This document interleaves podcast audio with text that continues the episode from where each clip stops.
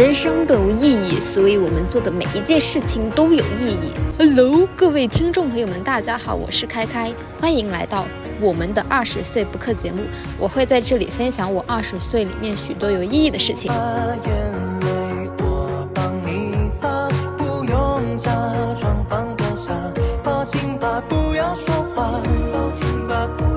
节目的第八期，有一位特殊的嘉宾，他听了我前面所有的播客，尤其是了解到现在的我，作为应届生的我，正在秋招的我，就遇到了一些些困难。他呢，作为一个已经毕业了五年的职场人，他说他愿意分享他秋招的时候的故事，希望对我有所帮助。感动啊，太感动了！本平平无奇的女子，拥有一百多位听众的小播客主，居然能被关注到。那整一个交流的过程呢，我们会谈到应届生都会关注到的问题，比如说你会找一个相对稳定的工作，还是说你要去探索你自己喜欢的那但目前来说工资没有那么高的工作，或者又比如说。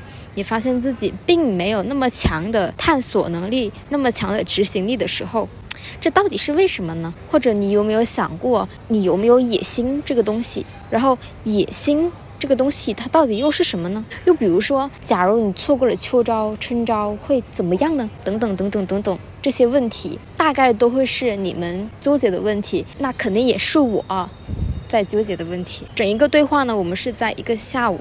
进行的。我在广州坐在一家奈雪的茶店门外的一个椅子上，吹着秋风。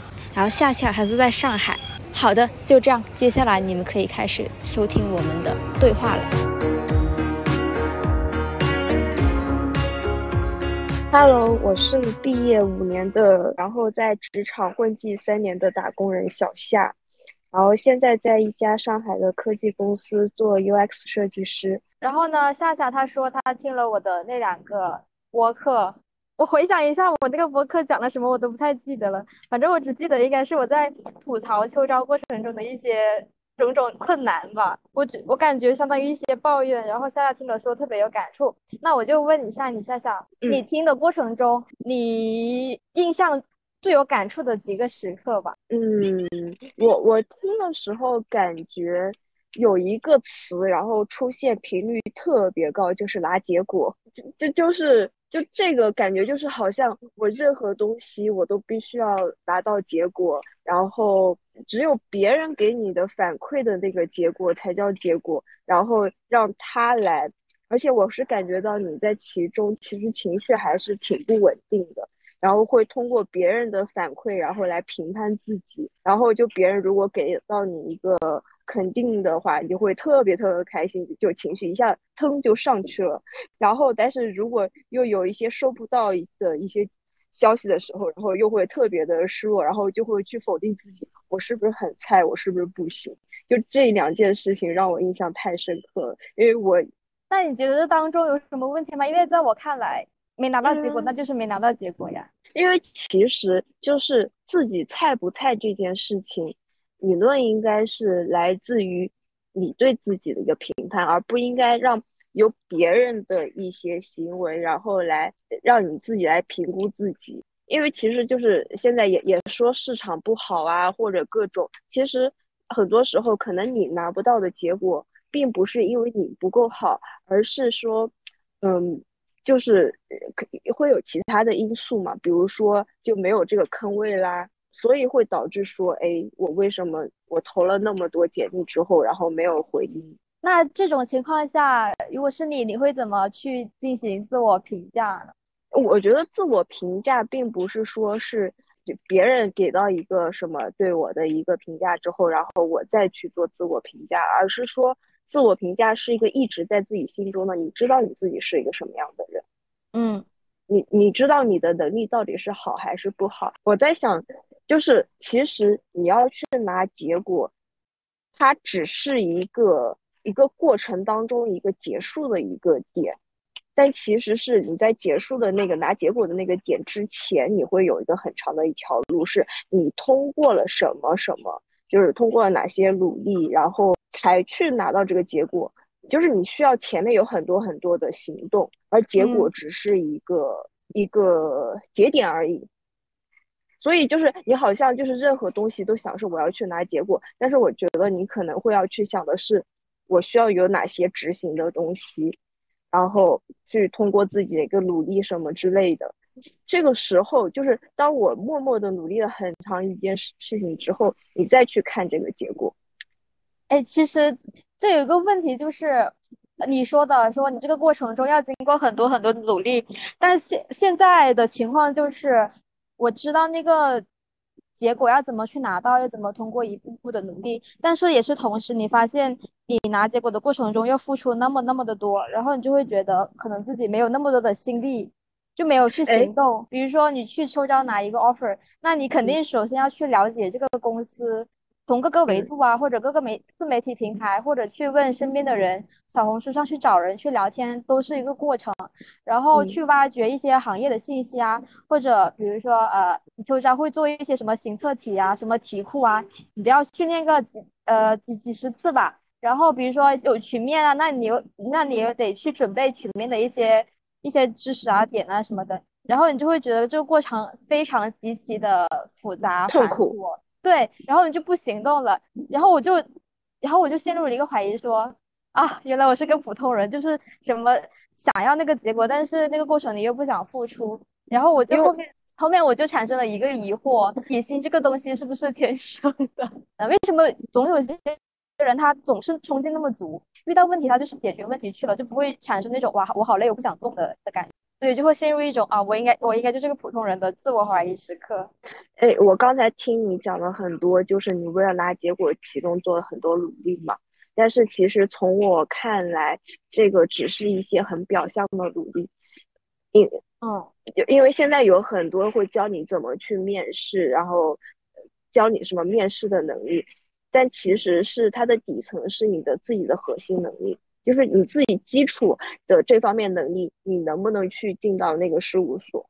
这个其实是一个非常非常重要的一个点，是一个就是需要很长时间去扎实打出来的。而那些就是说教你怎么去面试、去刷题什么之类的，那个很像是考试前的临时抱佛脚。但是你如果你只临时抱佛脚，你没有前面的上课，没有前面的作业，那是没有用的。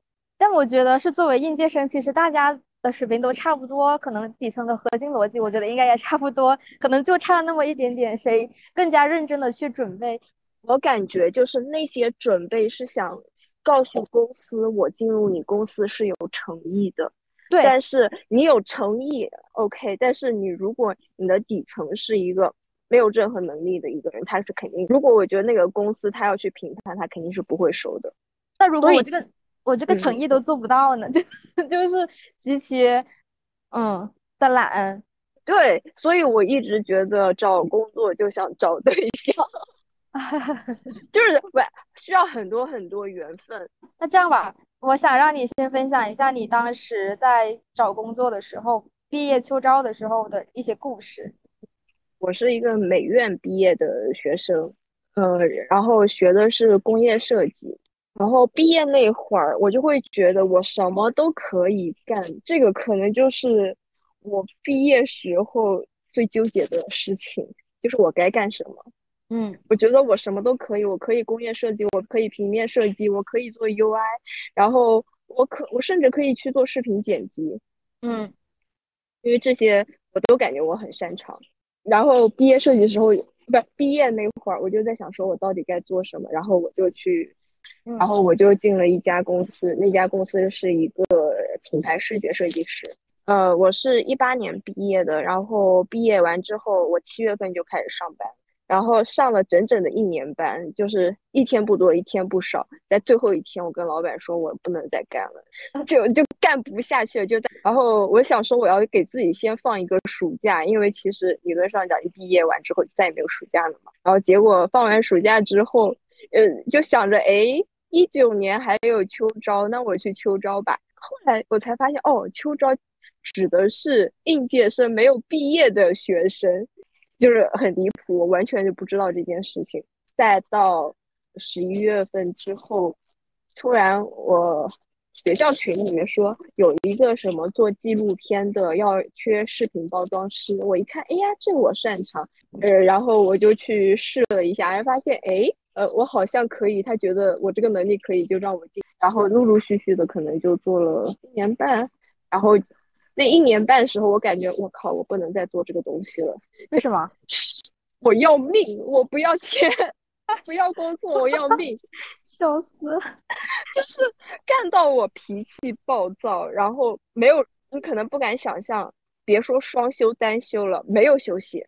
然后我的工作台就在我的床前，然后那个时候是被关在了宾馆里面，就是大家一个一个组的人，对疫情嘛，大家一个组的人全部都住在宾馆里面，然后电脑就在你的床前。你下了床就开始工作，然后因为也没有任何其他活动，就在那边吭哧吭哧做了一年半，我就感觉整个人都不好了。然后那一年半之后，我觉得不行了，我不能再干这件事情了。其实，在一年的时候，我已经感受到这件事情。然后我正好又有朋友给我介绍了一个 UI 的活，然后我就吭哧吭哧的给他干那个活。U UI 是什么？呃，UI 的话就是界面设计。然后当时也是给一个朋友，他要做一个小程序。然后那个时候就是我白天在那边剪视频，然后晚上十点之后我开始做那个设计，UI 设计。然后可能到了早上天亮了，睡上两个三个小时，又起来继续剪视频，就大概这样维持了半年。你这样你都能活下来，你怎么那么牛？对，然后我就彻底就转行了。我说我再也不要去做剪视频了。我再我再也不要去当什么视频包装师，我不要再去做任何视频。就因为这个项目，然后进入了一家公司，还有在这家公司可能干了七个月吧，然后我就觉得这个公司不行。就不是我想要的，然后我就开始那个时候再就去找其他的工作，正好是二一年头，然后那个时候就听到说啊字节那边怎么怎么牛，然后他们飞书团队要招很多很多人什么之类的，我瞬间觉得嗯字节是一个不错的选择，就大概熬了熬了十五天。就是在一个自习室里面，每天，呃，下完班之后就到晚上三四点吧，在一个自习室里面去吭哧吭哧去做作品集，然后包装完之后，然后我就开始投嘛，我不仅投他们家公司，我就是到各种里面去找内推，全部都没有反应，然后就还有一些，就可能有一些小公司什么之类的，然后也去投啊，小公司就会觉得，呃，你很厉害，你的方面很全面。你你是个人才，我们需要你。就小公司所有给我的反馈都是这样的，然后大厂给我的大厂都没有反馈，就是没有我想预设的一个公司来要我。就是那个时候还蛮崩溃，但是我就跟我爸妈说，我说你们能接受我自由职业吗？因为那个时候其实是就有一些朋友。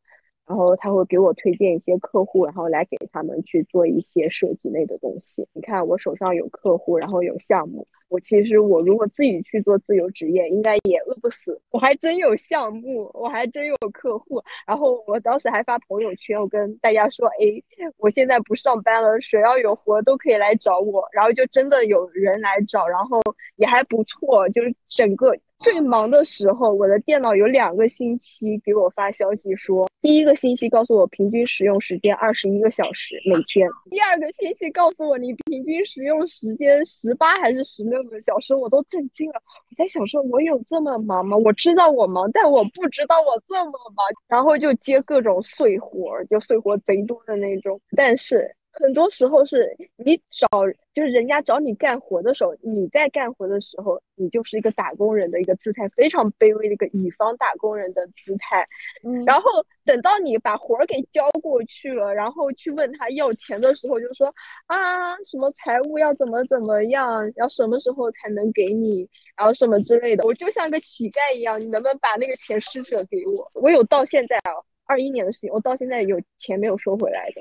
所以我后来又停止了自由职业，就在这儿。其实自由职业完全已经能 cover 我的工资的那种。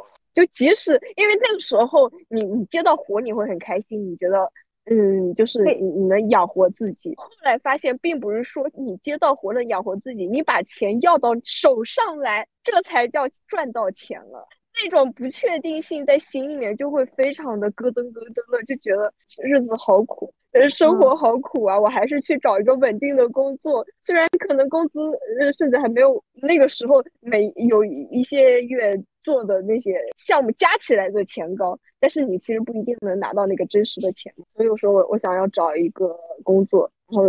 二一年底，我又开始拼命的投简历，然后那个时候就就传出说，哎，哪哪哪要裁员什么之类的，就是有一些微弱的信号。然后，但是我那个时候还是想说，我想进大厂嘛。但是那个时候愿望已经不那么强了，因为我对我自己也有认知了嘛。我觉得我应该大厂也看不上你嘛，你也不能舔着脸就去。然后我就开始给自己规划。说那我能去哪儿？我就一个一个排除我能做什么，我不能做什么，然后慢慢排除，然后找到了我现在这个公司。这个就基本上是我整个的一个就业故事。可是我听下来感觉很就很很顺啊，没有什么太多纠结的地方。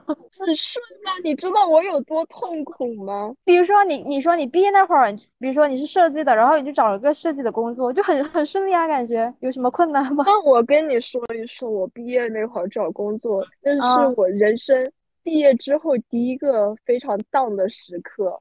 然后第二个到的时刻就是我二一年自由职业前后找工作的那段时间。我不是有说我不知道什么是秋招吗？但是其实是我大学一直在实习或者说是在兼职。然后我最忙的时候有同时做三个工作，所以我是其实一直都是在有工作的状态里面。但是我为什么说我不知道有秋招这件事情？我是真不知道，我甚至不知道应届生身份这件事情很重要。我暑假当时大三升大四，我给自己已经找好两份工作，一个广告公司的工作，还有一个是视频剪辑的工作。后来我看到群，就是学校群里面老师有推荐一个工作，是跟我专业相关，我就想说，我想试试看，我到底能不能干我的专业。然后我就去投了那家公司，然后面试就很顺利的就入职了。这个就是我。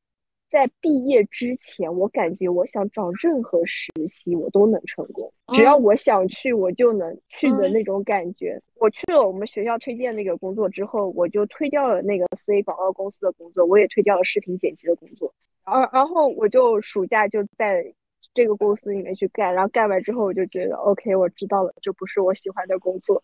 就是我毕业之后，我首先排除了一项，我不要做我的跟我专业有关的这个工作。No，我不要了。就是我大四的十一月份的时候，我就辞职了。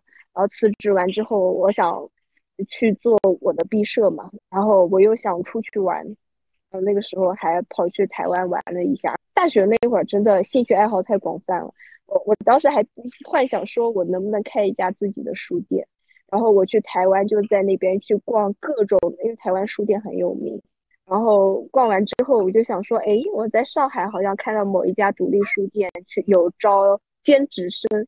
我竟然在大四我还干兼职，就很离谱。我还甚至扒人家的流水看一下，然后发现，嗯，书店干不了，那是为爱发电，根本不赚钱。对，然后那就大四上半学期就结束了。那下半学期的话，也焦虑啊，说，但是我当时焦虑的并不是我毕业干什么，而是说我现在没有工作可以干。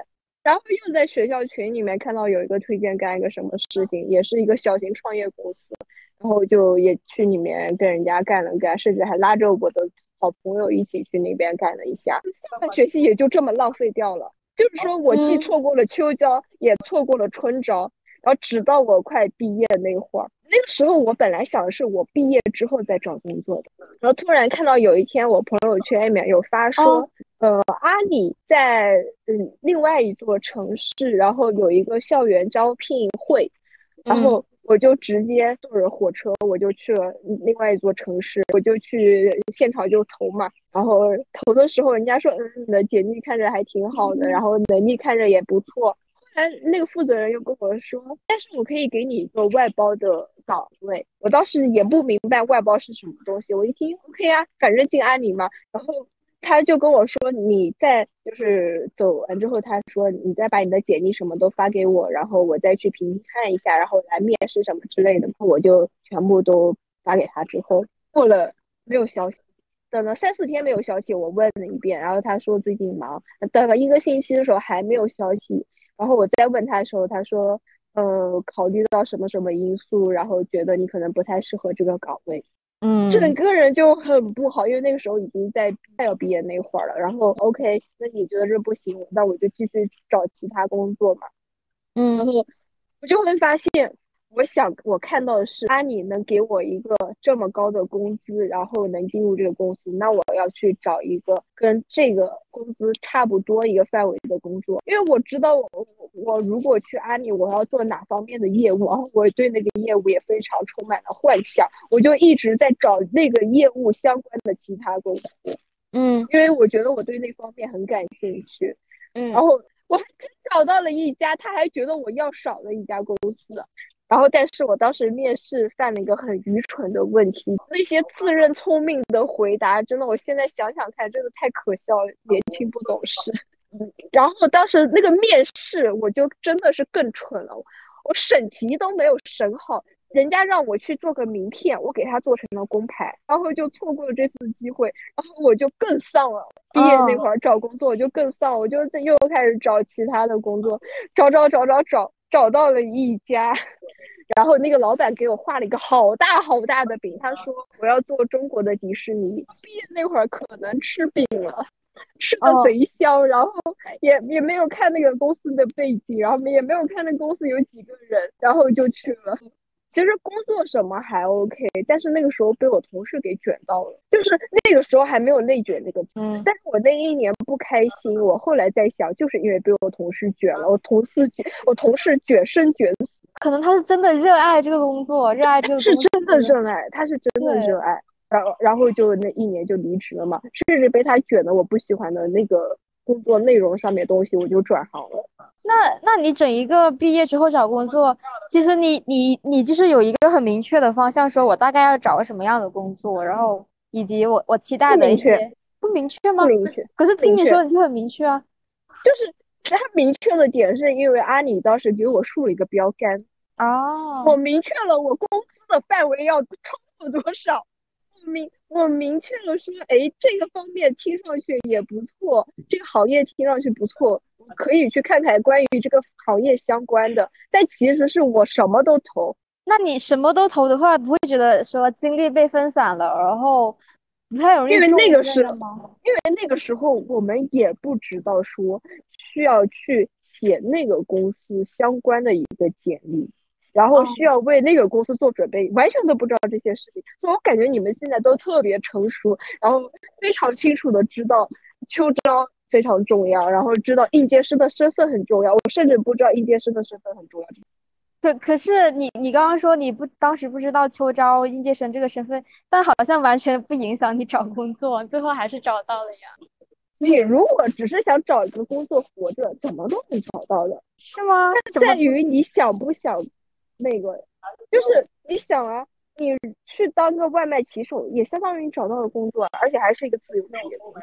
哦，也对，我还挺好奇你对工作这边的一个排序。我当时有跟我舍友讨论过，哎，我先跟你说，就是我我一开始说，我觉得工资一定要到位，就去如果去八大事务所的话。他底薪就有九千五，可是审计这工作我我不太喜欢，我还是喜欢比较那种需要呃更加外向的工作，比如说像个商务销售啊、市场啊这些。然后我舍友说，那你去找别的工作啊，你去干干什么都行啊，什么销售、市场啊，什么商务啊都都行啊。然后我说不行，他们给的工资太低了，就会觉得这个就是我觉得你得首先给自己一个排序，然后你排序完之后，你再一个一个罗列下来。然后你就完全根据你先坚定你这个排序是什么，你再去那个，你就很好找到了。但问题是你没有办法坚定你的排序。我是这么想的：说如果我去做了就做我审计的本职工作的话，那就是短期内肯定是起薪会相对于其他工作来说更高。那如果你按发展前景的话，肯定是做一些市场更相关的工作。但是同时你又犹豫的是。不太相信自己说有那么大的能力，那么大的野心去做出很多的努力。就比如说你刚刚你在那个画中国迪士尼 IP 那个饼的那个公司里面的那个同事，他就是很热爱、很卷嘛。那他他就是可以全身心的投入到进去，然后就会做得很好。但我不相我不相信自己能够做得去做的那么好，因为觉得自己应该还是一个普通人。嗯，其实你的大纲里面有问到一个问题，是你觉得大学什么最重要？嗯嗯，我我想了一下，大学最重要的是探索自己，就是探索自己，知道自己真正喜欢的是什么，然后不喜欢的是什么。但是如果你没办法知道，你即使你上了一个大学，不知道自己喜欢的是什么，OK，那你就从不喜欢开始排除。你就知道，OK，我不喜欢审计，我不喜欢什么，我不喜欢什么，然后一个一项一项排除之后，啊，你缩小到一定的范围，你就会知道，呃，我大概会喜欢哪些东西。我也非常认可你这点，说大学过程中就是要探索自己喜欢什么，不喜欢什么。我现在就很明确的，就是说知道我自己的性格一定是不适合审计这个行业的。但是，我我也就插一句话，就是，嗯，呃，什么让你选了你的这个专业？就家人的意见，他们就觉得会计肯定是一个饿不死的行业，到时候肯定能找到工作。那你大学读的痛苦吗？其实没什么感觉。但你大学的时候，你除了做你专业相关事情，你还做其他什么事情？呃，其实就是没有嘛。如果有的话，我就不会那么的。纠结了，就是当时有一个很小的项目经历，就是去做那个呃理财课程销售的那个私私域的运营，嗯，还还有一个是去做一个广告公司里面做商务，就是去找客户的那一种。那你觉得你喜欢吗？肯定会比审计做审计有意思多了。OK，那其实就是说这两个工作经历里面，你觉得是比你自己的？跟你专业相关的工作会感兴趣吗？那你就可以去找这一方面的。对，这就是纠结的点嘛。就是说，他们都说，哎，那你去现在去尝试哈。但是我觉得现在有个问题，就是秋招在即，春招在即，我感觉我离毕业的时间又又还很短了。如果我再去尝试别的方向，虽然我可能大概知道自己的性格是外向的，更适合做一些外向的工作，但那也是一个很大的方向，还没有办法。确定具体说做什么之类的。我我感觉啊，就是就是大学里面除了探索之外，就是探索到了，就是发现自己有什么优势嘛。因为其实你也能感受到你的优势，可能就是外向的一个优势，可能跟别人 social 啊之类的。嗯。然后那你就去扩大的去发展自己的这个优势。嗯。但是你你现在最纠结的点其实就是时间来不及。对。就是你不想错过秋招秋秋招春招这趟车。嗯，然后你不想错过应届生身份的这个东西，那其实就是需要你去判断，呃，你去探索自己的这件事情更重要，还是说我愿意拿着可能比其他探索自己工资要高的工资，但干自己不喜欢的工作？但我个人认为，嗯，干自己喜欢的工作，即使工资低一点，其实也还 OK。哦，你说对了，这就是我纠结的点。因为我我会被很多声音左右嘛，因为我现在确实就什么都不懂，他们就会说现在大环境不好，哪里工资高你就去哪里吧，不要想着什么。你你没有听到我那个非常长的一个，就是我我个人是觉得我很坎坷的一个就业经历，就直到我可能到了二一年底，我才稳定下来，进入了我现在这家公司。然后之前的所有，我其实是。花费了我不是大学的时间来探索自己，给自己一个试错的时间。就我试了很多的错，然后浪费了很多的时间。但是至少我试完错之后，OK，我找到了一个我觉得我喜欢的东西。所以我现在工作其实很忙很忙，但我觉得我能接受现在的工资，然后干这个事情。我以前我一直称自己是搞钱女孩，就是只要给我钱我就干。嗯，但是我现在不是。这两年之后，我承认。我的精力是有限的，嗯，然后我又找到了说我想做的一个方向之后，那我不想再把我的精力分散到其他上面去。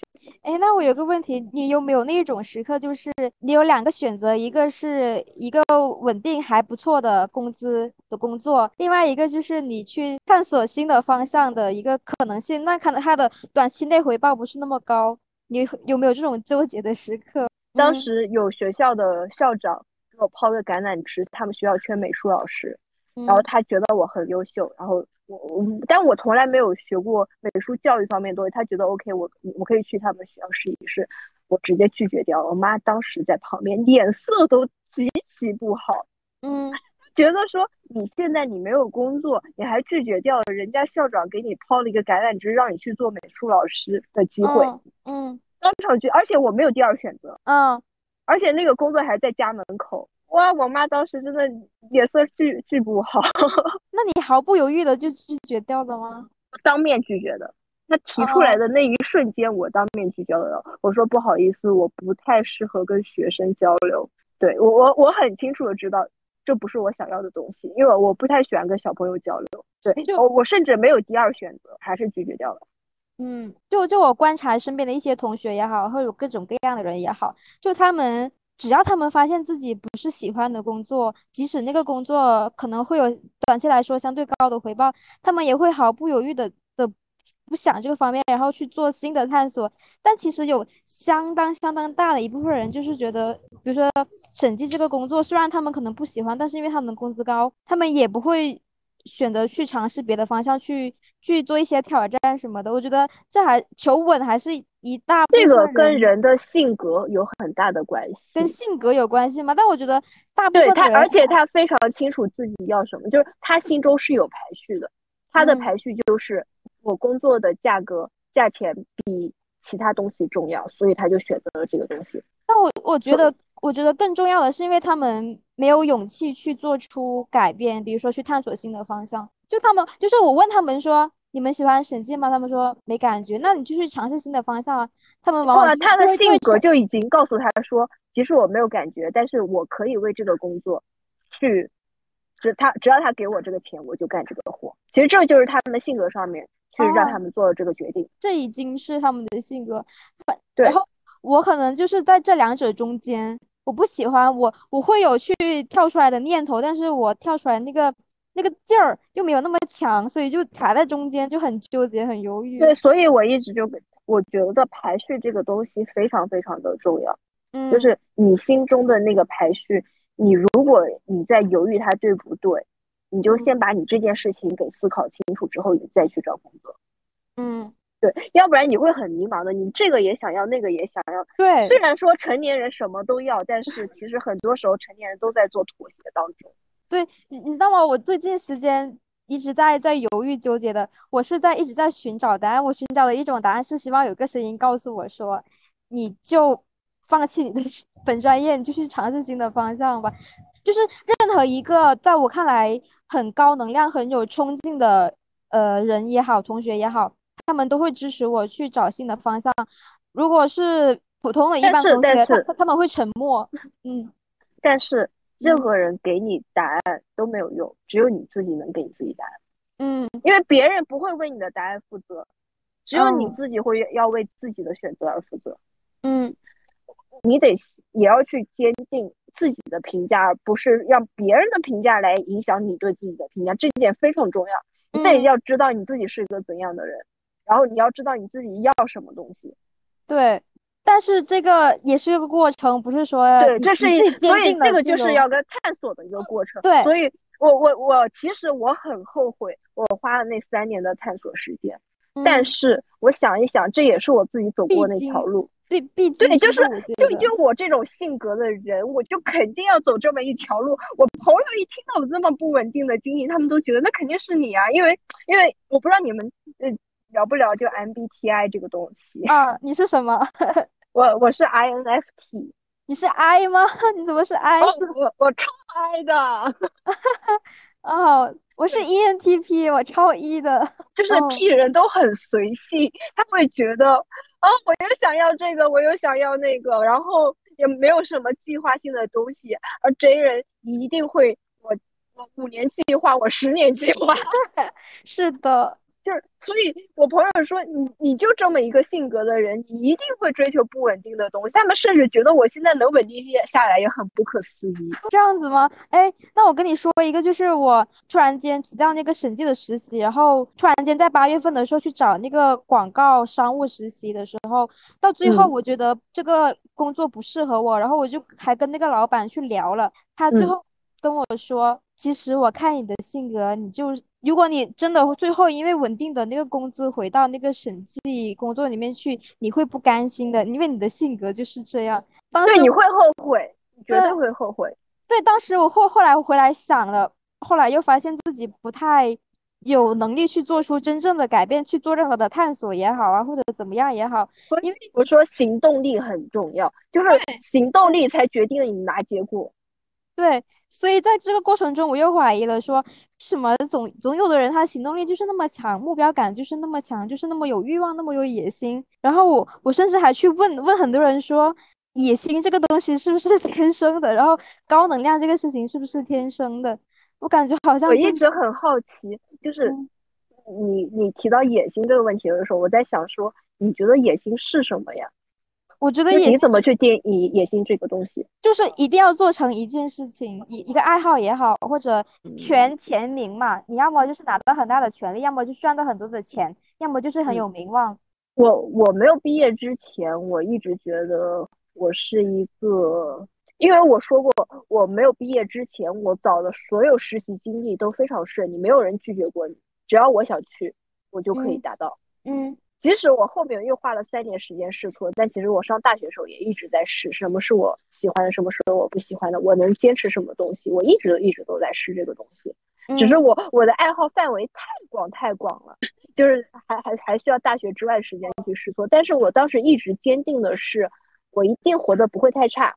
嗯，就是不管是我大学的时候还是大学毕业之后，我觉得我一定会活得不会太差。嗯，对，就不会到。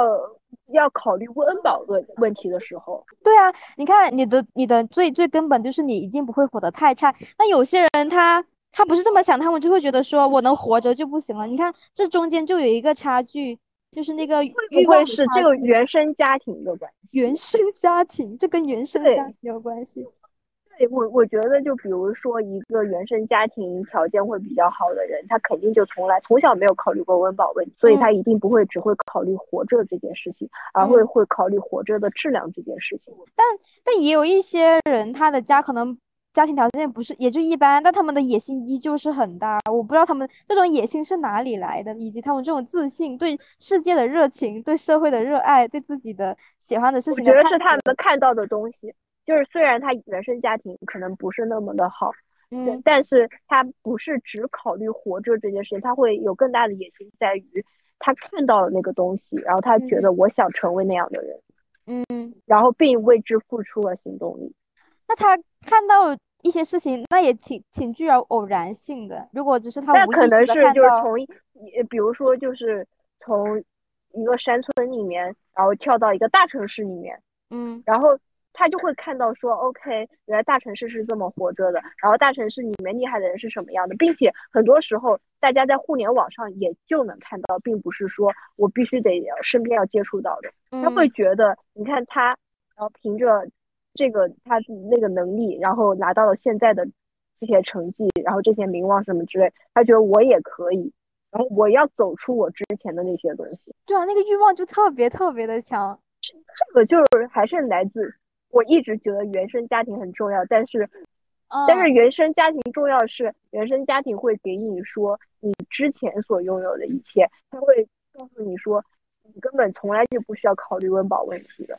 但是原生家庭也会告诉你说你要去做一个，就是呃大家可能有一些原生家庭里面不仅不用考虑温饱问题，还是说就比如说体制内的，他们会觉得去平稳非常重要，嗯，安安稳稳很重要。那可能在就是商业家庭里面，然后就是有公司啊或者有企业那些家庭里面，他会告诉你你要有冲劲，嗯，就是这些是原生家庭自带的东西，然后其实也会非常决定了你后来的那些，就是因为其实是就是你一出生你的视野能看到的东西，其实还蛮重要的，嗯，然后对，然后那段时间这段时间我也反思一下我自己原生家庭，我觉得就是。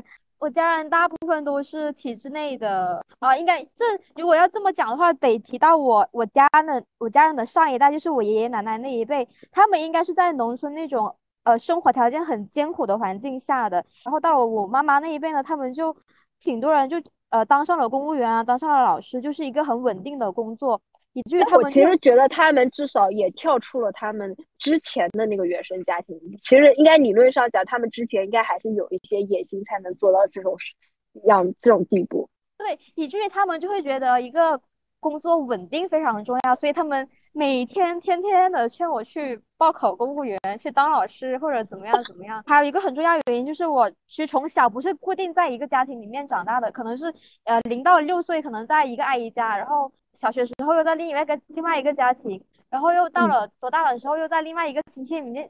家里面住就是根据学校的地址去在不同的家庭里面住嘛，所以其实跟所有人的关系都没有很亲近，但是所有人都都都认识我，都照顾都照顾过我，所以他们跟我都不熟，但是对我都很好，所以我就跟家人的情感连接其实没有没有那么那么的强。其实还挺幸福的，因为其实很多像这种飘着的，很容易每个人都对你不好。从从这一点来讲，你应该还是挺幸福。所以，所以就是问题所在嘛，因为他我跟他们其实没有什么太强的感觉，然后以至于他们对我提的要求，我不会太去考虑。但另外另外一方面又会考虑，所以就很在中间这个状态。但他们当当然是希望我找稳定的工作，但我一方面我又想，反正家里面家里面那么多人都是体制内的工作，那我。那我就跳出来不好吗？为什么呀？还要跟着你们的路径走下去？没有啊，那大家都希望继承家业呀，就是继承你家里面原来的那个东西。但其实我听下来，就是其实他们是有了自己对原生家庭的突破之后，才有现在的。哦，对，因为其实并不是他们原来就是可能第一代就很那个，所以我是在想说，他们又期望你能稳定，但其实是。如果按这样的基因来讲，就是你你身上基因是带有要突破的这个东西的。我也觉得，但是还还回到那个行动力上面，但但其实愿望又没有那么的强。你觉得你可以跳脱出，但是你愿望又没有那么的强。如果说我我家里是一无所有很穷的话，我肯定会选择一条更加冒险的路。但是因为现在就是你你不去折腾的话，你也也能活，活得还挺好。你去折腾的话，你又那个未结果又是未知的，所以就既要又要的感觉。不是我我我其实也一直能感觉到你在一个极度内耗的那种状态里面。是的，就是内耗太真的太伤人了。我我现在就尽量让自己保持钝感，然后不去想那些东西。但是解决内耗最好的一种方法就是行动。是，你你只要能动起来，你就不会耗在那儿。其实我是一个很高能量的人，但其实是我这两年就又出现另外一个问题，就是低能量。我我现在能跟你去说这个，就是我能就现在不是录着音，然后跟你说这个东西嘛，是因为我最近然后才走出了我的低能量的那个谷底，就是因为现在可能太稳定，又稳定，然后我现在又不，我今年又跟自己说我不要赚钱，我就需要要钻研在我自己的这个上面。我我不赚钱，我拒绝别人，这个做到了。但是钻研到我自己的工作上面，我又没有做到，然后就导致就是就是很拖延，然后很那个，就是会也会内耗嘛。内耗就是说，啊，你看你本来计计计划今年要做这些事情，你什么都没有实现，马上又要年底了，就是这种感觉。而且低能量是会延续的，就会一直延续。但其实是很多时候打破低能量，我自己打破低能量点就是。我去运动起来，我只要动起来，我我当天早上我就是会早上起来去健身房动一下嘛，然后我就会觉得当天非常精力充沛。嗯，我觉得低能量，我觉得有一个很重要的原因就是可能活得太好了，这是第一点，就是怎怎么着都行，都肯定都饿不死的。你过得还你会觉得嗯，现在还满足于现状的时候，然后什么都不想动，就很容易低能量。对啊，你折腾什么呢？这样也挺好。还有一个就是。你的欲望够不够强？野心够不够强？对，是。所以我就然后我一直在想，野心这个东西到底是什么东西？没有人能够回答上来，我也找不到那个答案。就是你当时问野心的时候，我一直在想，你指的野心到底是什么？是你想特别想？因为你想，你看我我我现在二十八岁，是一个很尴尬的节点，就是。就是当你有了工作，你你大学毕业有了工作，然后又是女生，你二十八岁你怎么还没有生育？就没不是生育，先是结婚，然后才有生育这些。对，所以我当时 在想说，你的这个野心难道是说要找一个什么样的人？真的不是，别自己努力了，找一个别人吧。我的野心指的是社会层面的工事业上的工作上的。对你主要还是事业上的，但其实很多时候。野心还包括社交上的，包括这个吗？这个也也也算是野心吗？那那我再问你一个，就是你你做自自由职业那个事情，其实你也相当于是一个创业者了。后来你说是因为甲方太难搞了，所以就没有继续加下去，是吗？我一直觉得我是喜欢不稳定的一个人，但是那种不稳定感让我很没有安全感，因为那个时候我我感觉到我毕业之后长大最快的就是那段时间。然后为什么这么说？是我妈让我坚持交社保，然后当我自己去交社保的时候，才发现我靠，交一个社保这么贵，两千多块钱一个月，嗯，自己交。就作为自由职业者自己交，应该是我当时应该不到两千，但是就将近两千这样子。那如果我那一个月我没有收到甲方给我打款的话，我那个月要自己去掏钱，然后去那个，而我就看着我自己的现金流，我会感觉太不稳定。那没有想着说怎么去解决吗？我也跟我爸妈讨论过这件事情，他们一直觉得说，就我我爸妈是支持我创业的。但他们觉得你得先去看过之后再创，你要有看过企业里面的方法论之后，然后你接触到了好的人之后，你再去创业。因为其实是你创业的时候，你一要有人脉，二是你你要懂得企业管理。我可以自己干活，所以我就会累死累活的，真的是吭哧吭哧自己干。我不懂什么去分配出去，不懂什么是劳动力杠杆。我想创业，我要先具备那些我刚才说的能力之后，我再去创业，并且我创业其实上一次创业对我来说是一个非常非常失败经历。我停止掉还有个原因是，我觉得我一直在出卖我的时间，就是我只是一个不是在工地上，我是拿一个电脑的一个工地上面的搬砖人，我只是不在嗯工地上，而是拿着我的电脑，就是相当于是我干这么多活就拿。不是你准确讲，应该是我干这么多活，付出这么多时间，就拿这么多钱，那我就只能这样，就是相当于是遇到一个问题嘛，那就是就相当于是我把我自己给出售出去，我自己就是一个货物，然后别人买我，然后付我钱，就这样。那那时候你没没有想过说，比如说提高你的客单价，或者说扩大你的规模，找找个小的助手啊之类的，就相当于你自己创业一个创立一个公司嘛。嗯，就相当于创业嘛，有有有考虑过，说是，但是我当时对我自己的定位是自由职业者，而不是在创业。嗯，然后自由职业者其实很多时候就是自己干自己的事情。嗯，其实我听到你那个故事的时候，我还挺期待说，你会会不会就自己自己干起来，就是自己做了一个创业者。但后来发现你还是找到了一个工作，就是在大企业里面工作的。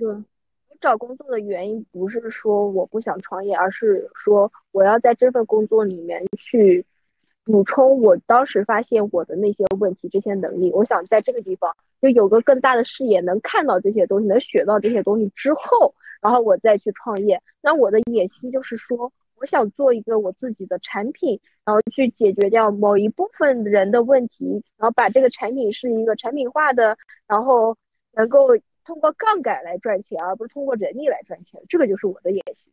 对啊，那不就是吗？那就是说，如果你选择再回去，然后再出来创业的话，我觉得又下次还会创业，我还会创业，不不不难不难。只是其实我现在，因为我在这家公司已经待了将近两年了嘛，我朋友都很吃惊，说哇，你能在一家公司待这么久？对他们觉得我一年就是我的极限。然后我也看了一眼，说，哦，我在四百五十天的时候，工作已经开始翻白眼了。但是其实是这份工作的蜜月期给我很长，但是现在呢，过了蜜月期之后，到到第四百五十天的时候，我就已经受不了了，因为一些事情，然后就开始翻白眼，然后就内心就是在盘算着我到底该怎么办，然后什么之类的。但是我可能就要去说一下，我工作这么久教会我的一件事情。你要保持耐心，耐心。对，工作中的耐心是一个点，还有其他的耐心。我先讲一下工作中的耐心。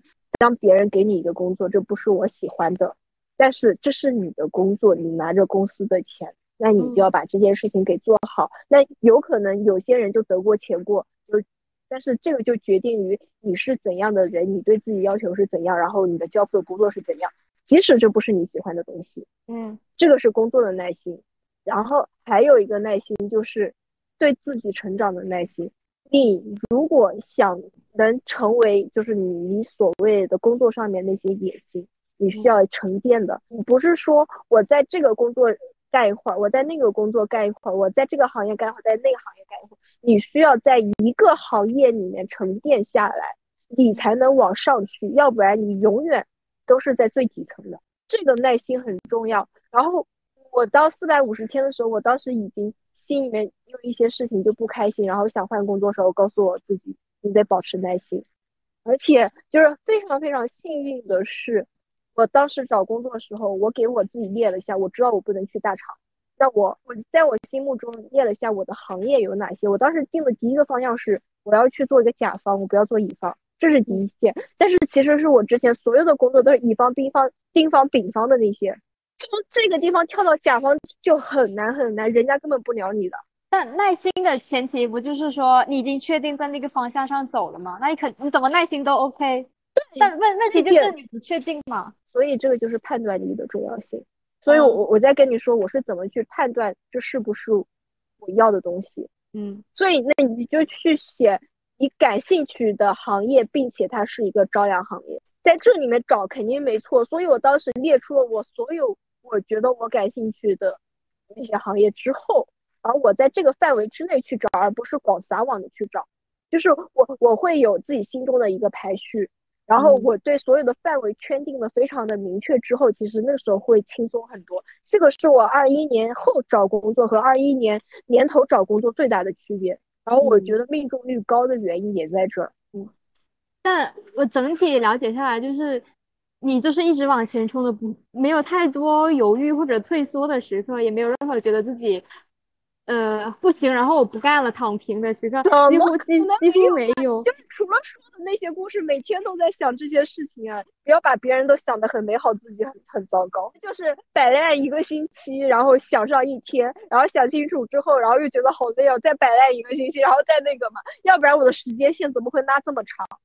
但总体上还是在向前的。那有一些人他就是摆了，他就一直停在那里就不动。比如说，可能有些人就不喜欢做审计，但是他就觉得我不想折腾，那我就干一辈子的审计吧。然后可能后面的这种人其实很简单的，而且我觉得一般就是后面的结果不会差。如果一个人简单起来，他的生命会很顺利。我一直是这么觉得。嗯，但其实这里有个问，有有个点就是说，呃，有的人他。能接受自己不是那么喜欢，但觉得还 OK 的工作，就一直干下去了。他他就一直干嘛。但有一类人，可能像我这一类人，或者像你这一类人，他们就觉得这个工作没意思，还不如我自己去折腾，自己去找探索适合自己性格的职业，我会做的比成长肯定会比我现在这个安稳的工作做得更好。其实是有一点点野心跟欲望在里面。你就去，你就去，真的，就像你说的，just do it。嗯。就去试嘛，就但是你需要为你的试错付出成本。你，所以我其实要告诉你的事情就是，你要去接受你的成本能不能接受，你的成本的给自己试错的范围到底有多大？就是你可能说我给自己试错一个两年，或者我给自己试错一个两个月，你得知道你这个范围。那如果超出了这个范围之后，你就要想我的 Plan B 是什么？你要为你去做的判断。付出代价就是负责任，不叫付出代价。嗯，因为你这就是你的生活。那那我问一下你，就是你有没有那种能量特别低的时候，原因是什么？比如说我举例，我现在的现在自己能量低的原因，我我大概感觉就是因为呃，我从一个学生学校园里面的被保护的人，然后走向了职场，面临了社会的价值的判断，你就会发现自己原来真的是一个普通人。然后就是你要去接受自己的普通，对，所以接受自己普通这个过程，其实让我非常非常的你是现在才开始接受自己的普通吗？就你在现在才思考自己普通人这件事吗？对，我现在我现在才发现，可可能高考的时候有吗？好像没太有，就觉得自己可能就上了一个普通的一本大学，就还好，因为大差就平均水平，没没什么太大的感觉。是你当时没有是给自己立一个很高的一个 flag，我能去这个学校，而发现嗯，我是个普通人，我只能去这个。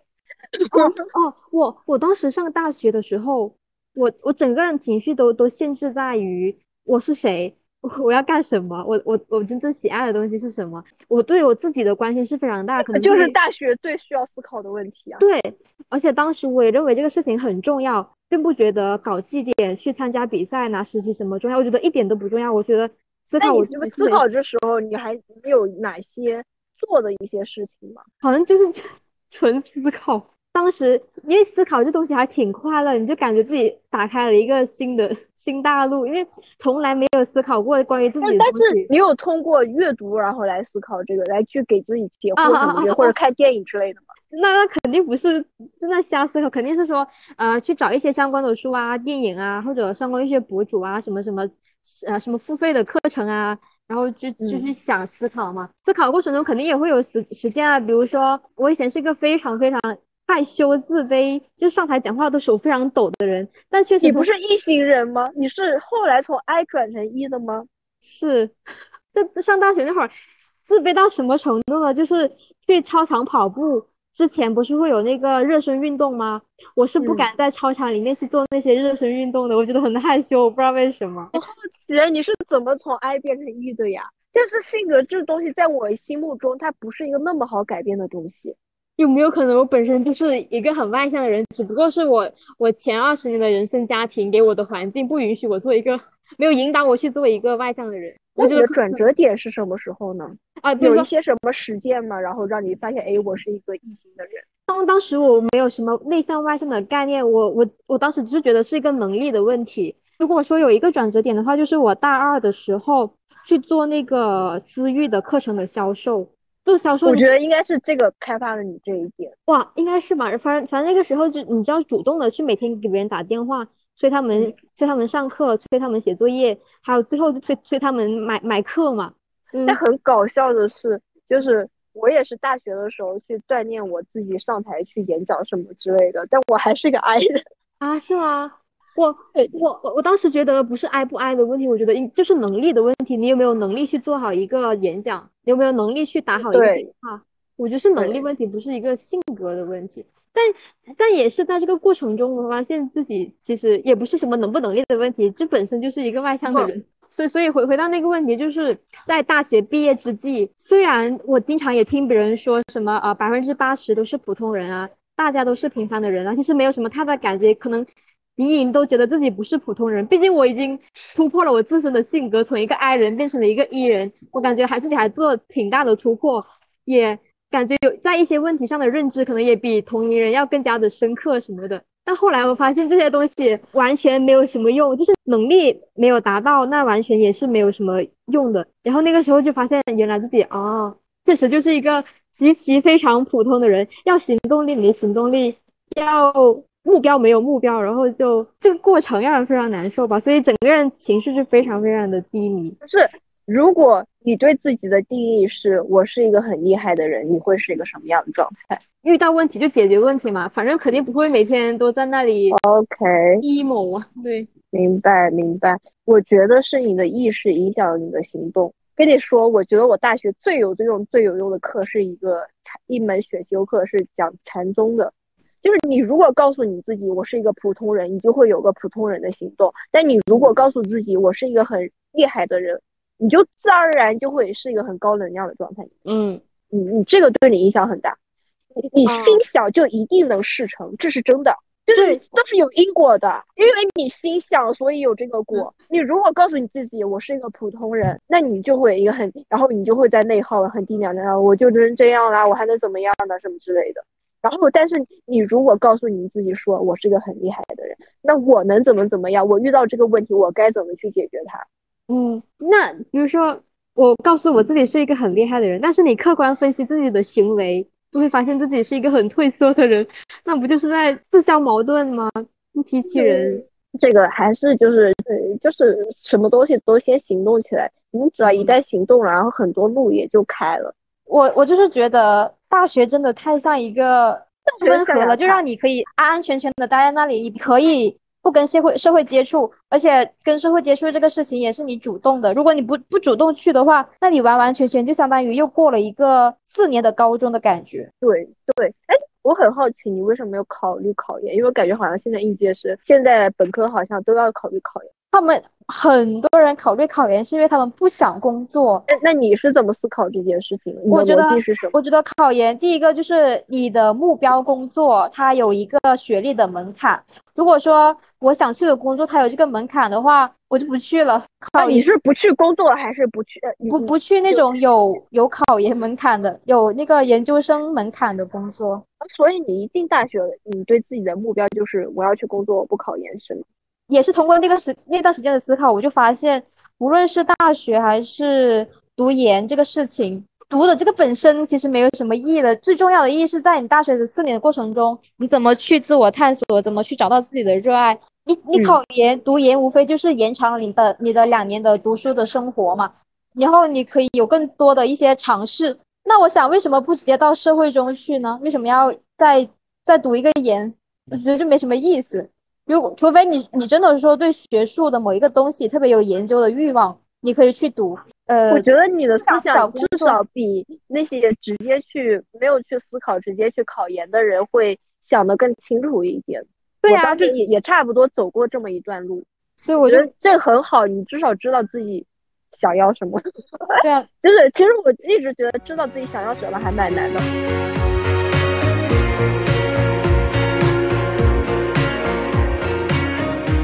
你要干的事情就是，你先想清楚再行动，然后再朝着这个行动方向上面一直努力，一直努力，一直努力，你一定能看到结果。嗯，对。哎，你知道我现在的能量低到什么程度了？低到就是一种，我知道我现在最重要的事情就要想清楚我自己到底要什么，但是这个行动就一直没有行动起来，就很搞笑。就是觉得自己那那其实就是你不是很想要，你还不够想要。你一旦真的非常非常够想要的时候，你一定能行动起来。只是你以为你想要，但其实不是你。就像很多女生减肥减不下来，她天天想着要减肥，就是这个道理。嗯，她不够想要减肥。一旦她真的觉得我现在人生当中最重要的事情就是这件事情时，她一定能行动。对，所以这里又回到那个问题，就是你慢慢的会发现，好像自己。并不是一个欲望很强的人，并不是一个很有野心的人，然后你就发现自己好像是个普通人，自己并不会创造特别特别多的价值，你就死循环，你就更加难受。对，觉得你，我觉得你很优秀啊。首先就是其他事务所对你的认可，就是对你发橄榄枝，那绝对是对你优秀的一个肯定。然后还有你知道说，我我需要去有些表达的平台，然后我做了这个小宇宙。然后再加上说，你能想清楚说我现在不需要。我觉得首先能想清楚你不要什么这件事就很难了，因为你觉得你自己不需要去考研了，我现在就要去工作，这些东西都是你已经都是很优秀的点了。嗯，因为其实很多人很惨的，你知道当年大环境好的时候，然后选择考研，然后现在想再找到当年拿到 offer 都不一定能拿得到了。嗯，这些都是能证明你很优秀。然后，但是你现在的普通就是一种，就内耗时候自己认为啊，我好普通啊，我到底该怎么办什么之类的。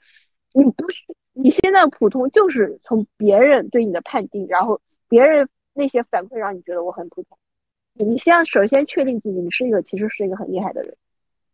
你这么说的话，你要说我我去平平行对比或者向下去对比的话，确实会发现。同龄的一些同学也好啊，或者但是你如果向上对比，也说明你很优秀，因为很多人只想向下对比的。向下对比有什么意思？因为向下对比拿优越感太容易了，也就已经很优秀了呀。嗯，这个观点就说明你不是一个非常只想平平淡淡过这一生的人，你就已经很那个。我我想要好的东西，你现在无非就是我想。只是想没有行动力，嗯 但是你要你要确定一点，就是其实你有了行动力之后，你一定会有结果，真的是这样的。好，好，你要坚信这件事情。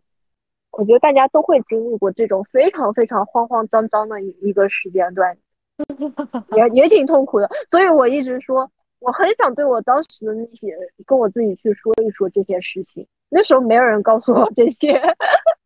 那总结一下，你最想对你当时的你说什么呢？说哪几句话？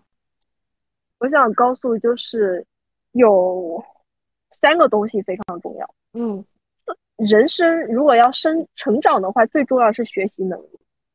嗯，就是你只要不丢失了学习能力，你一定不会差，你一定不会是个非常普通的一个人，因为你拥有学习能力，你你就能每次遇到问题的时候，你就知道我该怎么去解决它，我把它给拆分成一个一个个小点，我一定能通过我的学习能把这件事情给解决掉。嗯，这是非常非常重要的一个能力。还有一点是判断力，判断就是行动永远在判断力之后，就是说，我觉得这是一个正确的东西，我再去行动。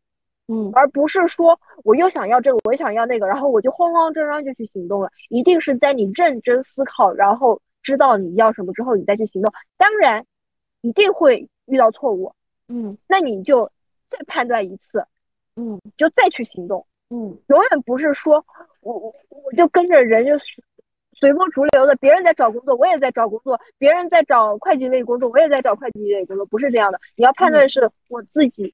我需要我对我工作的排序是什么样的？我要做什么样的工作？嗯，你所有做完判断之后，你再去找，你会发现你的圈会很小，并且这个时候的成功率会高很多，因为你只会盯着这几家公司去投，并且你知道这几家公司应该是你觉得是对的公司，是你想要做的东西，嗯，你就不会后悔。还有就是保持耐力，你要保持耐心，呃，就是像那个，不是张一鸣一直有在说要延迟满足吗？嗯，而我一直在体会这个词，然后它很重要，就是你现在获得了成功，我现在才发现，就即使你现在拿到了结果，你后面也不一定好，嗯，有可能就是三十年河东，三十年河西，而你现在发展速度，可能就是三天这个，三天那个，就可能三年吧，不是三天就太快了，因为比如说有人当年拿了呃 K 十二的那些招聘之后。然后 就挂了嘛，嗯，是对他可能拿到手贼开心，可能拿到一个新东方的 offer 什么之后，然后就你要保持耐力，就是你首先你坚信你的判断力是对的，嗯嗯，然后你就朝着这方向一直一直深耕，嗯，深耕到别人达不到你的能力之后，你如果一旦确定下来就这么东西，OK，那你就保持耐心，一直一直，你干上个三年五年之后。一定不会差，嗯，但对现在其实最重要的就是就是你说的第二点那个判断力，就是确定一个判断力很重要。然后我最近有在看一本书，是呃《纳瓦尔宝典》，好像是财富里面就讲到了判判断力这一点很重要，就是你要先选择对一件事情，然后你选择对这件事情，就需要你有一个底层的一个逻辑能力。就是你的底层知识能不能支撑你判断对这件事情，我甚至都很重要。我甚至都觉得判断对与否好像不是那么重要，重要的就是你你能不能只选择一个事情然后干下去，反正错了再再再换嘛，再再去做新的。时间成本很高的，判断力很重要，好吗？但有没有可能有一些人他就一直犹豫着不判断，就同时做很多事情？你听我讲，那更浪费。判断的时候一定不行动啊，你就。你不要慌慌张张的去行动，一定是先判断。好的。但是你判断一定是基于你最基础的底层能力。然后他那个里面就有说底层能力怎么获得，就是通过阅读来获得。然后阅读那些最底层的东西，比如说数学，然后比如说哲学，哎，有哲学吗？然后还有就是微观经济学，嗯还有就是那些非常非常底层的，而不是说一些概而全的一些东西，不是一些方法论的东西，而是一个。方法论之下的就是所谓的第一性原理嘛，明白？你学会了最底层的东西之后，你就应该会有一个还不错的判断力。嗯，我还想就是讲一个，告诉我自己一个找公司的一个注意事项。嗯，还是要去一些大一点的公司，就如果你的能力能达到，尽量去一些大的公司，因为你那个时候你会有一个很好的组织架构，然后你能学到非常。职场上面的东西很重要，嗯，就是包括就是方法论，他会告诉你说你怎样，然后就能做下这个项目什么之类的，这些东西很重要，嗯，就是所以要去一个大一点的公司，你在小公司是没有这种系统化的东西的，嗯，就是第一层。但如果你第一层进不了的话，你就去一些有潜力的公司。我有在小红书上面看到有一个博主是叫你。去用那个投资人的眼光去挑公司，就是在一个什么网站上面，然后去搜索，就看哪些有潜力的方向的，然后他们有多少融资的这些。嗯嗯，对，一般在 B 轮的时候，我觉得进这个公司还不错。嗯，还有就是，我觉得我以前可能会用力过猛了一点，但是方向又不对，就是我以前的判断力，或者是我根本就没有判断的时候，然后就去行动，然后又行动的很猛，这些都是不对的。那有没有可能你不判断的话，不，有没有可能就是你判断了不行动也其实也没什么用呢？还有一种选项是，你简单一点，不要既要又要，嗯嗯，对，尽量保持简单的一个想法，嗯嗯，好，也也不会过得太差的。嗯，啊，真的非常庆幸，就是虽然就发在小宇宙上的播客就被人听到了，虽然粉丝量也没有也没有很多，然后我看那两期播放量也没有很高，但是恰好就被人听到了，我最喜欢，你知道我是你，你你知道我最喜欢你播客里面哪一期吗？我全部听完了。哪哪全听完了啊！你说，呃，我我最喜欢的是那个送外卖那期，嗯，你说，因为其实很多大学生眼高手低，他不会去干这件事情。对，然后你把那件事情说的很形象生动，嗯，但是我感觉你可能还是会存在于眼高手低这件事情，就是我感觉你可能不是那么能看得重那一份工作，但是你知道吗？其实我有在小红书上面看到有一些博主，然后他在大厂晚，在平时当产品经理，然后晚上去送外卖来解压，是个女生。解压，我跟你说，送外卖真的很解压。真的你肯定会很解压，因为他们目标足够明确。你先哦去拿对个东西，你再送到另外一个地方，然后你整个在骑车的时候，你脑子可以完全放空，你不去想那些糟心的事情。是的，是的，然后他就是说，就是那个小红书的博主是在那边分享说，他每天晚上通过送外卖送到一个三四点，然后来解他工作上嗯面的压力。真的可以的。就我我当时对我当时去是因为不让不能让自己停下来，因为我一停下来我就容易内耗，就什么都不动。但是你得想，你得先清楚你要做什么，要不然你就在浪费时间。你慌慌张张的去行动，其实是在浪费时间的。也是因为自己情绪很低嘛，其实你都不太敢去找朋友聊天，因为你怕自己的情绪影响到他们。比如说像我的室友的话们的话，他们都在考研，你不可能每天都跟他们说这个事情。哦，你所有室友都在考研啊？我呃，我现在我我我现在有两个室友，有一个室友搬出去了嘛，现在就两个、哦两个都在考研。